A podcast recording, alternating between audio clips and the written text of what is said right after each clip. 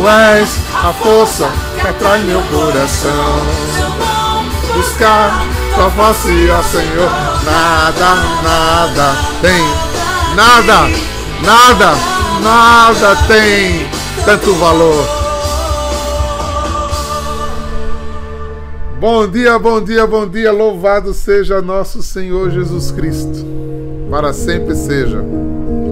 Seja louvado e seja amado. Deus da minha adoração. Eu queria começar essa semana é, é, em cima desse, versi, desse, desse verso, dessa poesia de Deus. Se eu não buscar tua face, ó Senhor, nada tem tanto valor. Vamos refletir sobre isso, porque nós vamos hoje ter um evangelho de endemoniados. São Paulo diz que onde está teu coração, aí está teu tesouro. Você sabe, você sabe o que eu estou dizendo. Você sabe quanto você é fiel e devoto àquelas pessoas ao qual vocês são apaixonadas, ao qual vocês amam. Oxalá que eu busque tua face com essa sede, Senhor. Oxalá nada tenha tanto valor quanto te buscar. Isso jamais significa que a gente não busque outras coisas, que a gente é chamado a estar no mundo, ser luz no mundo, a exercer as nossas funções no mundo. Lembre-se de Moisés. Lembre-se de Moisés. Quantas tarefas humanas Moisés praticava por dia? Muitas. Organizava tudo, até que o sogro dele disse: Você arrume anciões para me ajudar, você não vai dar conta. O que fazia Moisés para conseguir ter tanto vigor, coordenar tanta coisa ao mesmo tempo e ser tão longivo? E longivo produtivo. Se você quiser, leia lá no Êxodo. Ele buscava a face do Senhor diariamente. O que nos dá coragem é amar. O que nos dá esperança é amar. O que nos enche de renovo é amar. E quando nosso coração está cheio de uma experiência de amor, a gente tem coragem de enfrentar tudo.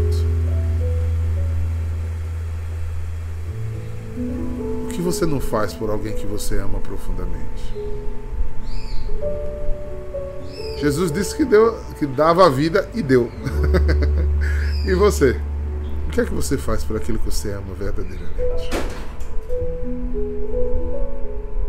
A gente ninguém ama por osmose. A gente escuta as pessoas dizerem assim: Olha, eu sou católica, minha mãe é católica, minha avó é católica, né? Ninguém ama por osmose. Eu sou católico, eu fui batizado e. Eh, ninguém ama por osmose. Você até se apaixona, mas paixão tem data para começar e acabar.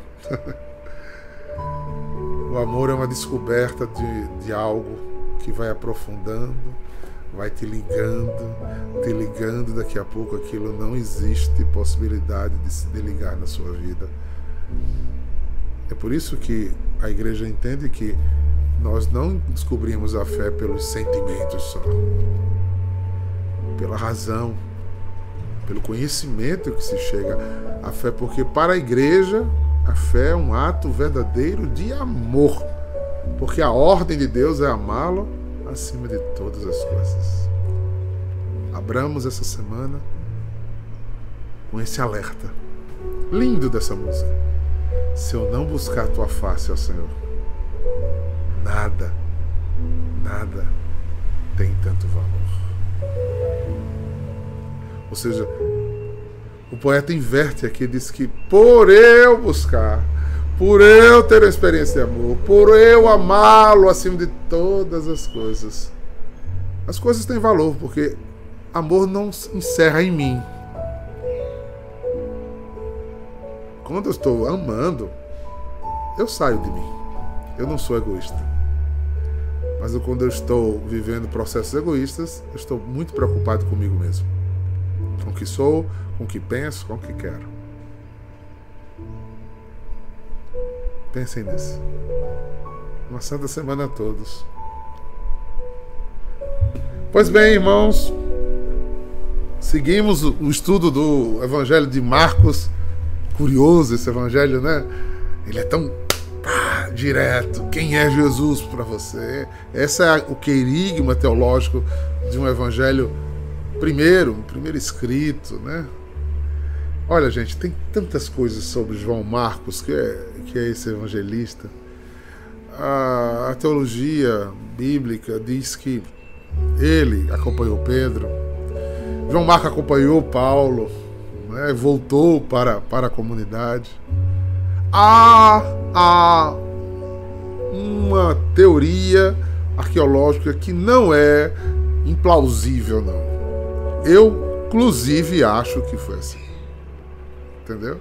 Eu, inclusive, acho que foi assim.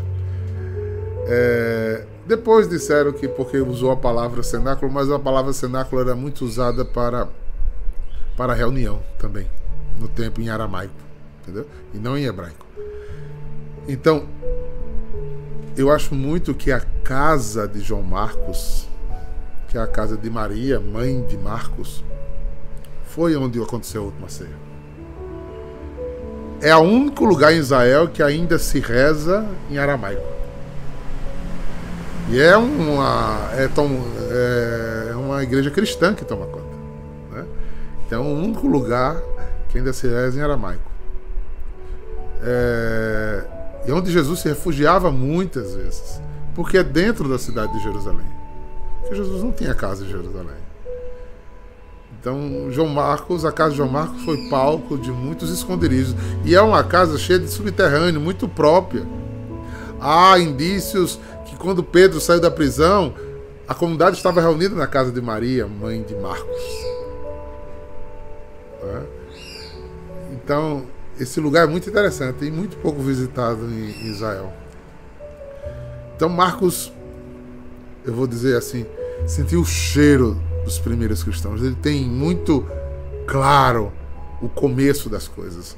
Então, ler o Evangelho de São Marcos é ler os primeiros olhares, né? Porque ele está logo em seguida, né? Depois da carta de Colossenses, é datado ele, né? Entre 49 a 57. Ele está ali num, num caminho bem interessante. E a gente vai estudar esse ano todinho.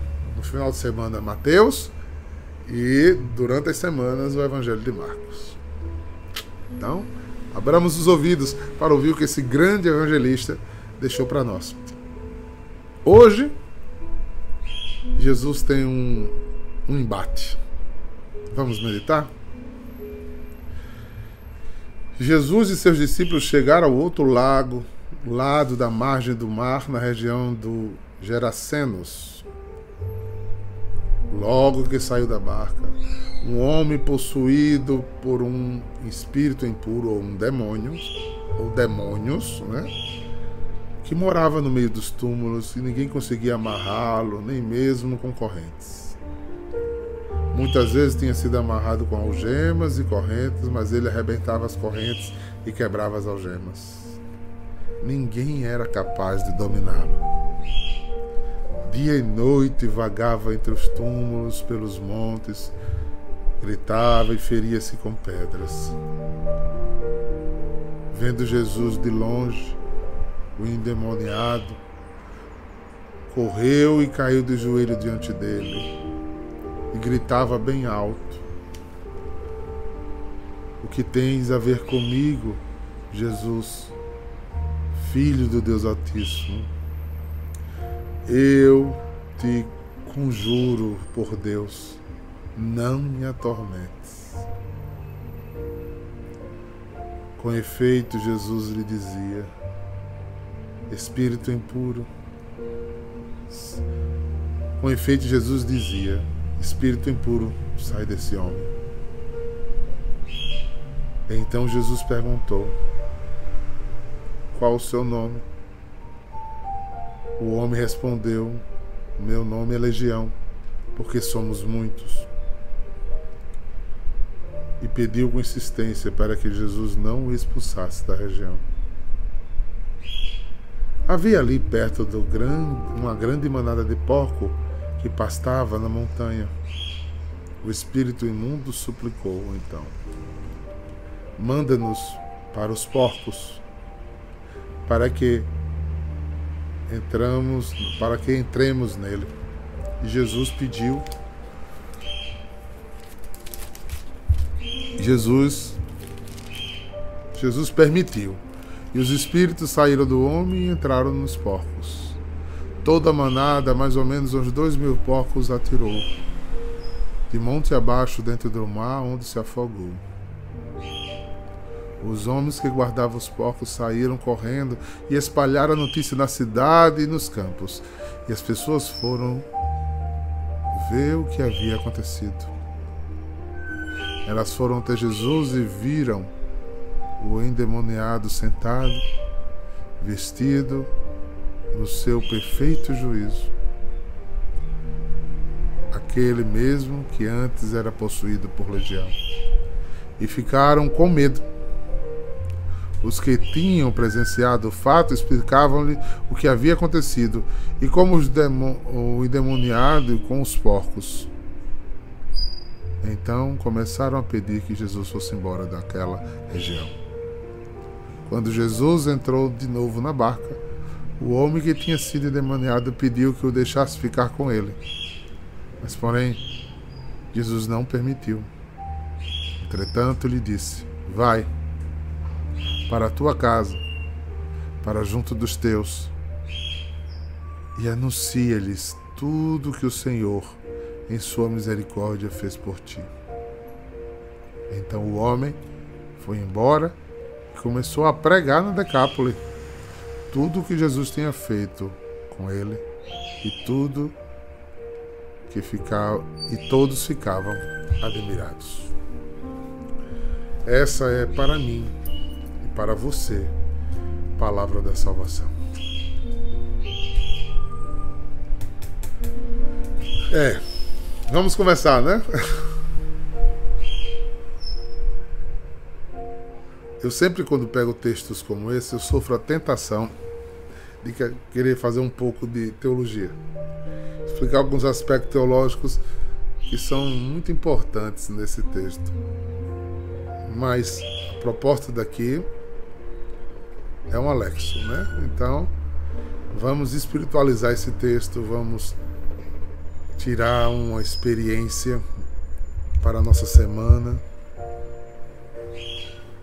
Eu só vou colocar alguns dados que são significativos para o que a gente vai querer dizer espiritualmente.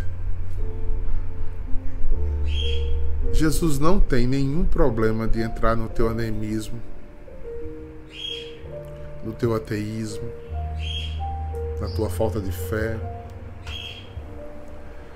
Jesus aqui vai visitar uma região que não é judia. Não tem costumes judeus. Não se portava como judeus, nem se importava com os judeus. Há um estudo, há alguns, alguns teóricos que dizem que a região dos genezarenos eles produziam carne para Roma, porque os romanos comiam muito porco e os judeus não comem porcos. Né? Então era uma região que ganhava muito dinheiro. Há o motivo aí da escravidão. Eles mandaram embora porque não dá para amar Deus e o dinheiro. Eles preferiram ficar com o dinheiro e ficaram estupefados porque eles tiveram uma perda financeira muito grande. Foram dois mil porcos que se perderam. Então, Olha, olha como o demônios e os demônios trabalham em rede. Não é um fato em si. O que levou aquele homem a ser um atormentado, nós não sabemos. Nós não temos esse dado. Mas não existe nível de atormentação ou de, ou de possessão que vivia esse homem que não seja feito por profundas alianças ao maligno. provavelmente tem havido ritos e rituais que fez esse homem ficar atormentado. Sem consagração, sem renúncia ao que é divino, não se chega a esse nível de contaminação. Mas isso não impede que sejamos tentados e muito tentados. Depois desse aspecto, eu queria levantar um outro aspecto muito interessante desse texto.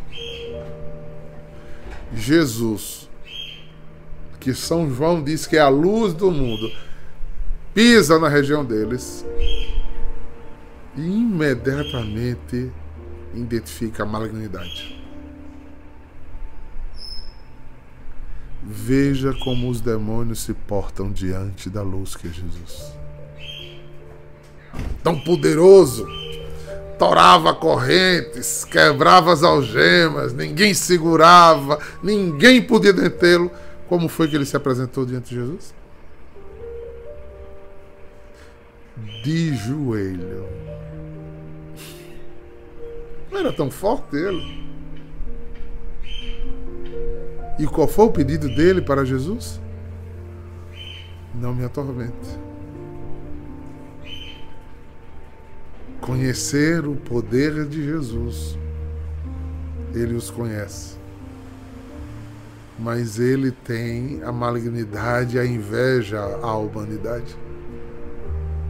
É por isso que ele não enfrenta Jesus. Ele sempre age por trás de você. Ah, eu posso estar sofrendo a tentação, se eu vou, a adoração passa naquele momento. É, passa.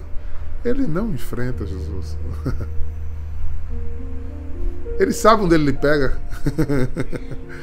Ele espera em casa, ele espera na porta da adoração, ele espera na porta da igreja, ele espera no seu trabalho, ele espera quando você está trancado no seu quarto sozinho, ele espera você nos seus devaneios. Aí ele não vai enfrentar Jesus, porque ele sabe o que, que Jesus faz com ele. Outro ponto. Por quê? Por quê? Eles pediram para ir aos porcos.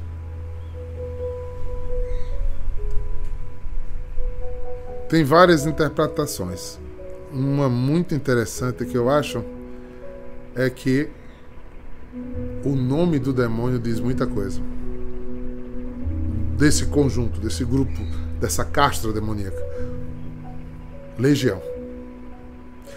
Quem também era chamado de legião naquela época? O exército romano. E o que é que o exército romano fazia naquela época? Onde ele chegava, massacrava, escravizava, prostituía.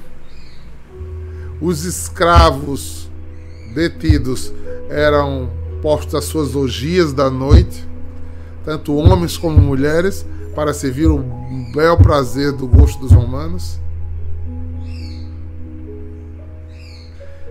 Todos os sinais demoníacos estavam ali representados nos porcos que provavelmente eram para alimentar eles, os romanos. Um lugar de seduzidos, um lugar de escravos.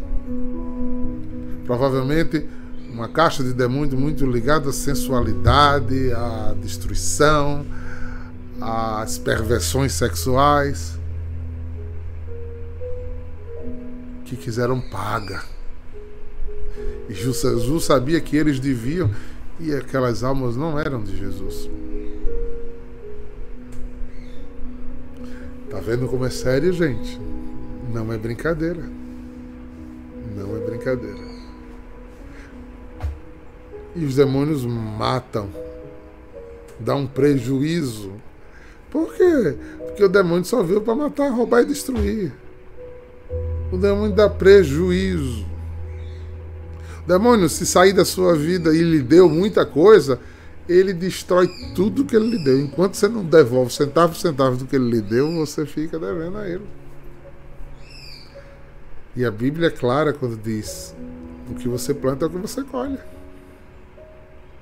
Quantas almas encontradas por Jesus tiveram que ser quebradas e reconstruídas porque deviam muito ao demônio? Ah, mas eu nunca fui num lugar demoníaco. Ah, você se engana que demônio só está nesses ritozinhos simples. As maiores caixas de demônios estão em lugares que você nem imagina.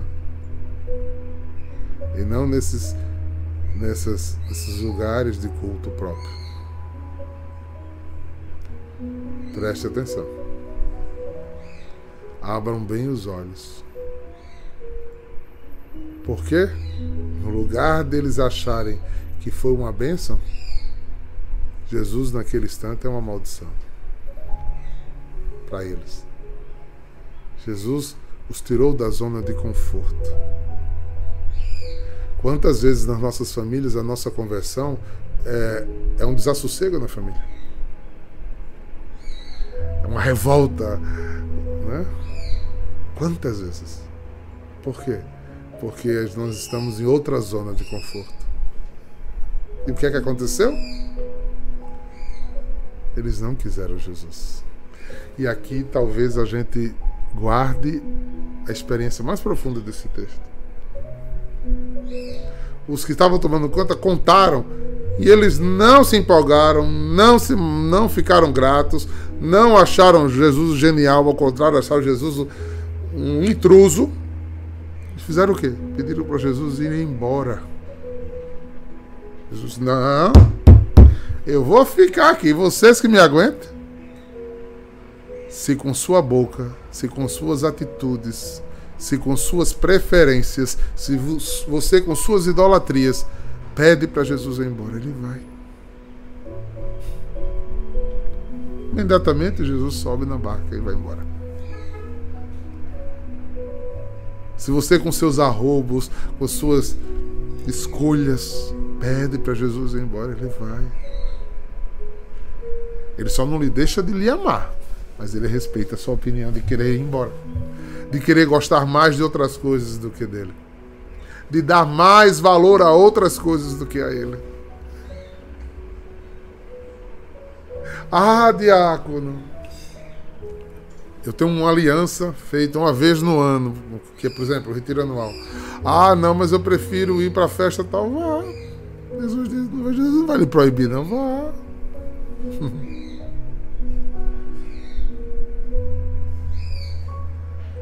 Você imagina só? Imagine. No dia do casamento, quem não sabe, minha filha se chama Diana. No dia do casamento de Diana, eu prefiro ir celebrar o casamento de uma pessoa que eu não conheço, porque marcou na data primeiro. e eu digo, deixa outra pessoa lá celebrar. Qual é o grau de importância de Deus na sua vida? O que é primeiro para você? Tudo vem com acréscimo quando Ele é o primeiro. E muita gente, uma legião de pessoas irão contra a sua adoração. E quando muitas pessoas começarem a ir contra a sua adoração, realmente eu acho que você começou a adorar de fato. Porque enquanto estiver muito cômodo, tudo muito quietinho, cuidado. Não pode ser que não esteja em adoração. Não é que um dia não acalma, não melhora, melhora, com o tempo melhora. Eu sei que melhora. Mas às vezes é só costume, viu? E aí isso é a questão. Gente, esse texto é. É, Vanessa Maires. O lugar da adoração é um negócio muito sério. Observem. Esse texto tem muito a se espremer, parece simplesmente um ato. Né? Jesus não fez nenhum dos atos na terra e nem faz até hoje por fazer. Todos os atos, todos, tanto que João chama de sinais, né? Tem propósito de conversão. Veja, e aí a gente já vai entendendo no final desse texto. Jesus não deixa o, o livre e liberto que agora via Jesus segui-lo. Mas Jesus transformou o coração daquele homem de um jeito que ele disse: volte para a sua família, volte para o seu povo e diga, porque esse povo não me viu, não gostou de mim, ficou infeliz com o que eu fiz, mas você pode dizer a eles que eu sou diferente. E você pode dizer o que você sente hoje, o que você sentiu ao ser liberto, o que você sentia quando era escravo, e agora o que você sente por ser livre. Diga a esse povo, tá vendo a importância da igreja dizer, abrir a boca e testemunhar quem é Jesus para você. Vá para Decálogo e diga que foi que eu fiz. Diga o que aconteceu dentro de você. Quantos de nós ainda têm vergonha de falar de Jesus? Ah, eu amo Jesus.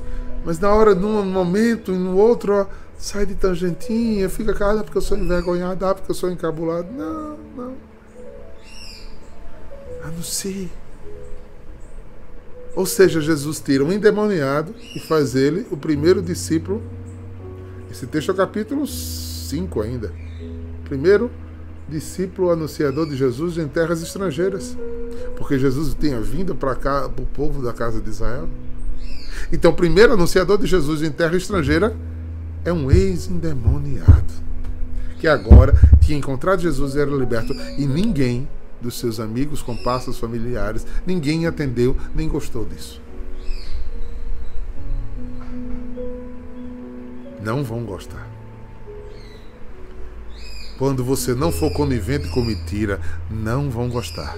Quando você não for conivente com injustiça, não vão gostar. Quando você no grupo do Zap dos seus amigos anteriores disser não à pornografia, não vão gostar. Quando você não deixar que a bebida lhe leve a embriaguez e vão lhe chamar de fanático, não vão gostar quando você começar a filtrar o que você posta, porque o que você posta precisa ser anúncio de Jesus, eles não vão gostar. Vão me chamar de doido, de fanático, vão me culpar, como culparam Jesus, dizendo que eu fiz uma lavagem cerebral na sua cabeça, vão, vão reclamar, vão se afastar de você, vão lhe dar gelo. E Jesus já sabia de tudo isso, por isso olhou para os discípulos e disse: Muitos Muitos vão lhe odiar porque você me ama. Por muitos sereis odiado por causa do meu nome.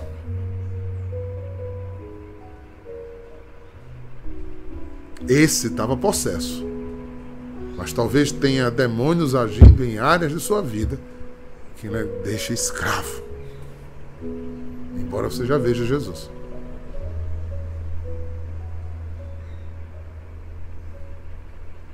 Porque mais do que dizer que ama Jesus, são as suas renúncias que diz que você ama Jesus. São a sua busca pela virtude que diz que você ama Jesus. Jesus não se ilude com louvor e adoração. Ele gosta, mas ele diz que gosta de coração contrito. De espírito humilhado, como eu preguei ontem. Espírito pobre das arrogâncias do mundo, pobre. Se você não ouviu, busca lá que você vai entender. Espírito pobre das arrogâncias do mundo. E aí você vai começar a viver esse processo de verdade. Porque talvez em áreas da sua vida ele case e batize ainda case e batize. Ou seja, faça aliança e ligue-se com o inferno. Essa expressão casa e batiza agindo pela boca do demônio é desgraçada, viu? porque você casa com ele, você faz uma aliança com ele e com o inferno. E só quem quebra essa aliança não é exorcista. É seu desejo de romper. Jesus não se ilude, gente. Por isso ele pregando para os discípulos diz: mais do que todo louvor de coração sincero, eu quero simplesmente, simplesmente, que você dê fruto. Porque é pelo fruto, é como você age com pensamento, palavras e ações. Significa dizer que você é meu.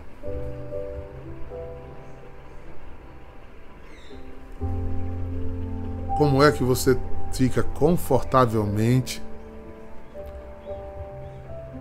em uma aliança de amor com uma esposa ou com um marido? Quando as atitudes do seu cônjuge mostra e lhe dá uma segurança de fidelidade. É frutuoso o vínculo, o respeito, a atenção, o devotamento, a parceria, a amizade, a cumplicidade. Aí você começa a sentir que o outro lhe ama, não é verdade? Com Deus não é diferente. Você imagina? Porque eu gosto do Fluminense e Nilo gosta do Flamengo, que infelizmente ainda rezo pela essa conversão desse santo homem de Deus, né? Tu já imaginou, Nilo? Se tu chega para mim e disser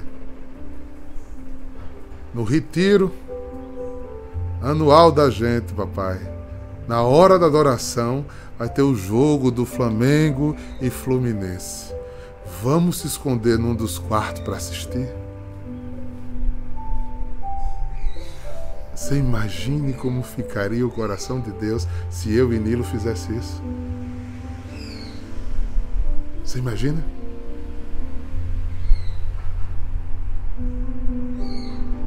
E não preciso nem ir. Não preciso nem ir. Deus que sonda o coração, se isso for um desejo em mim, Jesus vai fazer como fez com os gases da. É, Ide Maria, Gera, Gerazenos. Vai embora. Eles vou. Não fique nessa adoração. Se você prefere o Flamengo e o Fluminense, não fique nessa adoração. Vai embora. Não me agrada. Eu não quero a sua obrigação. É sério, gente. Porque a mim, você pode ficar caladinho e me enganar. a Nilo, você pode enganar. Mas a Deus, não. É, meu filho. Essa é a grande tentativa, Duda. De a gente amar mais coisas, pessoas, do que a Deus. Pensei nisso. Semana passada trabalhamos o segmento de Jesus, né? Foi toda a semana. Essa semana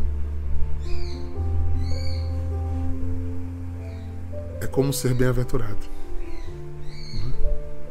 Como empobrecer para o mundo e ser rico para Deus. Como? Aí os evangelhos vão nos ajudando a refletir sobre isso.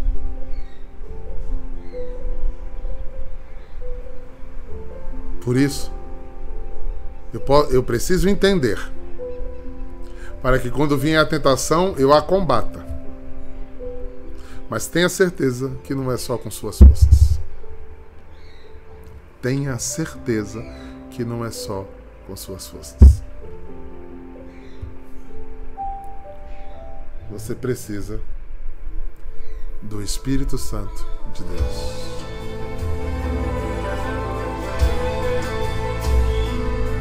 Vem, Espírito Santo, sobre mim.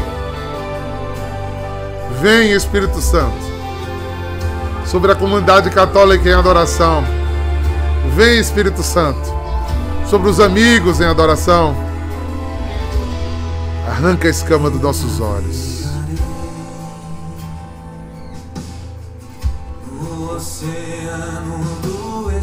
Eu quero ir, Senhor, navegar no teu espírito.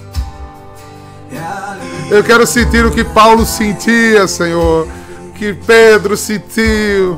Para onde irei, Senhor? Se só tu tens palavra de vida eterna e Jesus se emociona. E diz: Você está movido pelo Espírito, meu filho. Deixe-se ser movido pelo Espírito.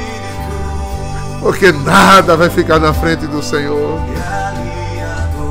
E os demônios que lhe escravizam morrerão com os porcos, que é o lugar dele, no meio dos porcos. Espírito, Espírito que desce como fogo. Vem, vem, vem como em Pentecostes e enche-me de novo. De novo, Senhor. Eu preciso de combustível diário. Porque sem a lamparina não tiver acesa, a escuridão tomará conta de mim. E o Senhor já me deu luz, que eu não perca essa luz. Que eu não perca essa luz, Senhor. Essa é a minha oração nesta semana. Que o Senhor os abençoe e os guarde. Volva sobre vocês a sua luz e os dê a paz. Em nome do Pai, do Filho e do Espírito Santo. Shalom, queridos.